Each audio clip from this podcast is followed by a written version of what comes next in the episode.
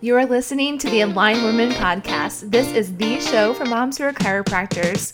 This show will bring you guests to share their stories, their struggles, their experiences, and me, your host, Dr. Danielle Eaton, to empower you to create a practice that's right for you and your family.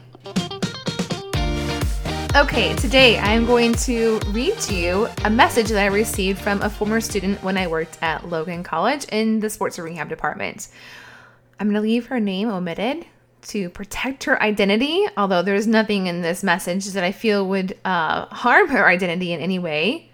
But this message that I received sparked a lot of ideas for me to share with all of you listening to the podcast. So here we go.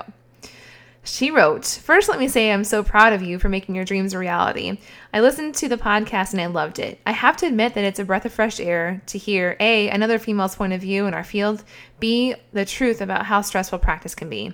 I myself am extremely satisfied with my current position as an associate in a very busy practice, but I am now married and will soon be planning my own family.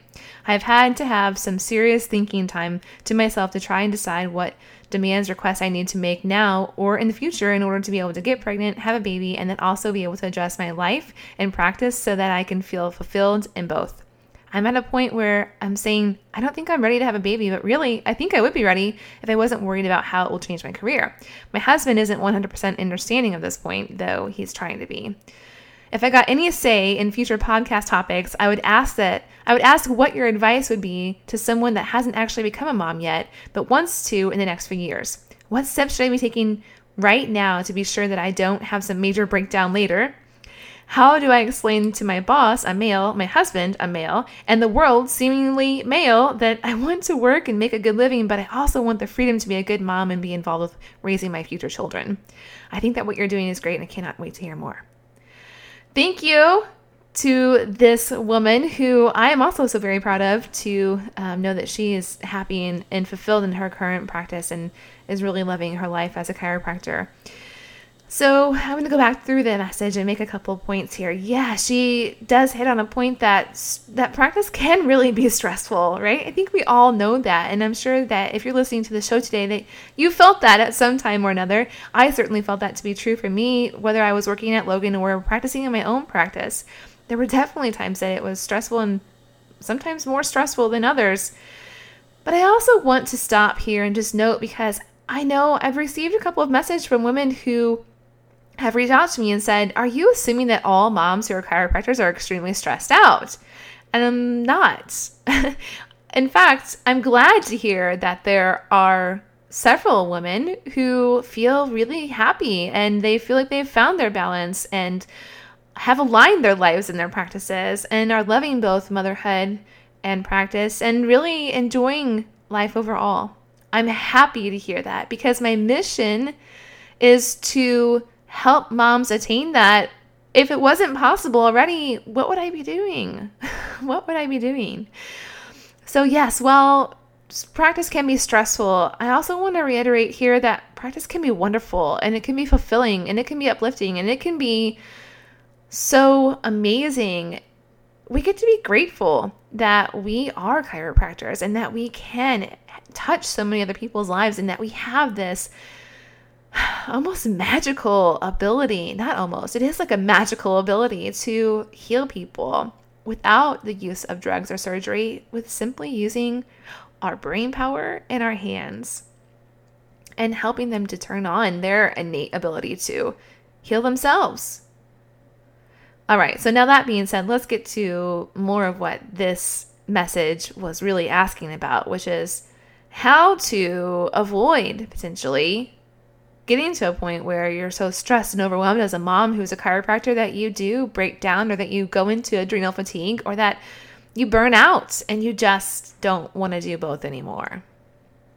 And my biggest piece of advice to you listening today, if you are not a mom yet but planning to become one, or maybe you're pregnant now, or even if you are already a mom and kind of feeling like if things don't change, you might head toward that. You might head toward burnout much more quickly than what you anticipated. Here's the thing, and I really want you to hear this when I say this. you have to know why you're doing all of this. You have to know what's driving you. What's your motivation? And motivation can feel really fleeting, right? Like, we all know that. Sometimes we get really motivated to change our diet or to get on an exercise program, and then that motivation is gone in like a week. So I'm talking to you here, like, to your soul. What really motivates you to do what you do as a chiropractor? Because it can feel challenging and overwhelming, and you might feel guilt leaving your baby, especially a brand new baby, if that's what it takes, to leave your practice, or sorry, to leave your child and go to your practice.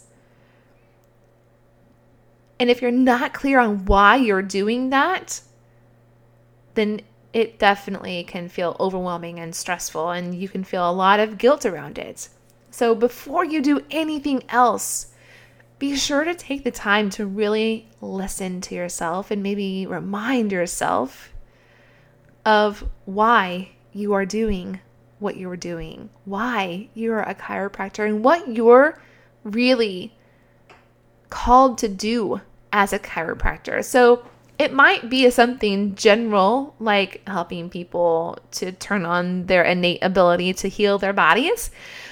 You also might have something that's more specific to you that you feel really called to do. And a lot of the moms that I work with, it's that they want to help other moms live healthier lives, happier lives, or they want to help children get a great start to their lives. And that's what really motivates them to do what they do as a mom and a chiropractor, and to find the balance of it all. So in this message, this other chiropractor makes a really interesting point about how can she explain to her boss, her husband, and like essentially the whole world that feels so male dominated that she may not want to work full time anymore, that she might need to create some other possibilities in her life after she becomes a mom. And yesterday I had the opportunity to interview Mary Lucas Flannery, who is an amazing voice for the chiropractic profession. And you will hear that episode coming up soon. But one of the things that Dr. Mary and I talk about is the balance of yin and yang, which my mentor Marcy Locke calls the balance of feminine energy and masculine energy. So in the world, we may have somewhat of a close number to males and females. But even as females, especially as female entrepreneurs, we often feel like the balance of feminine energy and masculine energy is really what's off. Not our ratio of people per se, but we females who are driven and motivated to do things and achieve things, we live often in a very masculine energy. So then we have a baby and we experience this rush of feminine energy. We've just given birth. We've allowed this child to grow in our body. And there's so much love that we can receive from our little one if we allow ourselves to do that. And so for many women, all of a sudden now we are thrown into this phase of life where our feminine energy is taking over. And we don't know what to do with it. We've never experienced it before. We've never allowed it to be the lead before. So really, maybe here I'm suggesting that you just be aware that that is a possibility, that you may feel that way. You may feel these, and we often blame it on the hormones, but you may feel this whole other side of you that you never knew existed or that you weren't in tune with before. And now it's there, and it may take some time for you to really understand what that is for you and what that means for you moving forward with the rest of your life. Leaving a newborn baby is very hard, I believe, especially for moms that are breastfeeding, because we have this physiological connection still to our child. It's like a physical connection. And because I haven't not nursed my babies, I can't speak about what it feels like to not have had that experience. But from my experience as a mom that was nursing, when I left my newborns physically, when I was separated from them, it felt like I was missing a limb. And I've talked to other moms who had a similar experience. So know that it might feel really, really challenging for you to leave your newborn or your infant, especially if you're nursing. And that even if you are away from your baby in your practice or just to have some time with your friends or time alone with your husband, your body is still continuously producing milk. And sometimes it feels like even though you're separated physically from your child, you're really not able to take a break from being the mom of a baby. And so for some moms, that physiological 24/7 experience of motherhood makes it really challenging for them to go to work and really be at work and be present with their patients or practice members or clients, because their body physiologically is in mom mode 24 hours a day. So some moms choose to take their babies to work with them to make this transition easier. For me personally, that didn't work. I felt like I got even less done or accomplished with my baby with me at work. And especially as she became a toddler, it became even more challenging. But there are moms who do it and it works really well. And some of them have extra support, as in a support person, to help take care of the baby at work, in the workplace. Okay, wanting to have the freedom to be a good mom and be involved with raising your future children. This changes as your children change. And the biggest thing that I would share here for you is that sometimes as we feel like we've just gotten it all figured out with managing life as a mom, and being a working mom, regardless of what profession you're working in, our children grow and change, and then all of a sudden we have to figure it all out again. So there's that. But also, really take time to connect to how you want to feel every day and explore and know that this can change how you want to feel, but also what feels like the right balance to you of how much time you spend with your child, how much time you spend working, how much time you spend with your significant other, and how much time you spend alone. Because all four of those things are important. And when I say balance, I don't mean that this should all be equal numbers, right? But that there's a sweet spot, essentially, for how much time you spend alone, how much time you spend with your husband, how much time you spend at work, how much time you spend with your child, that feels optimal to you. But again, sometimes as you find that sweet spot, things change and it changes along with your child. So just know that there will be things that will come up. There will be feelings that you will have that you may not have expected to have or even known were possible. And then it's all okay. And in an episode released, actually the one right before this, so episode 3, Dr. Andrea Hoagland Dunlap talks about how she wished that she had given herself more time. I've talked to many moms recently who took only 2 weeks of maternity leave, or maybe even some took like a week off of work. Physically, I couldn't have done that. I couldn't. But some moms are fortunate that they're able to do that. Although, wouldn't it be nice if we had not had to do that? Listen, let me share this with you. When I had my first daughter and I was working at Logan, I was so fortunate to be able to have 8 weeks of paid time off. 8 weeks. I had never had even longer than probably 1 week off of work.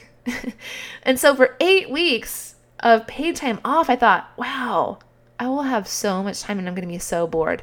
I'll probably reorganize the basement and clean out areas of our house that felt too cluttered and do some rearranging and reorganizing. Because what else would I be doing? I mean, a baby just sleeps most of the time, right?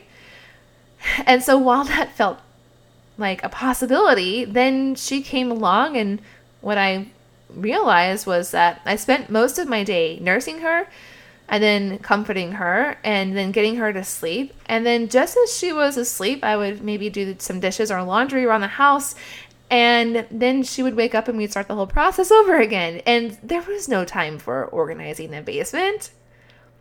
But that was how off base my expectations were about what being a mom of a newborn was going to be like. So just know that whatever happens, it will all be okay, and that it may take some time for you to find a new normal for you, for your significant other, for your career, and also for your child too. Okay, so I hope that this episode has been helpful for you to hear. I would love to hear your comments and your feedback. You can head over to alignedwomen.com, subscribe to the newsletter, and when you receive a message from me, simply reply. Reply to any message you receive from me. I love to hear from you. Thanks so much for listening today. I will catch you in the next episode. Take care. Did you like what you heard on the show today? If so, then share this podcast with another mom in chiropractic today so that she can feel empowered to create a practice that's right for her and her family too.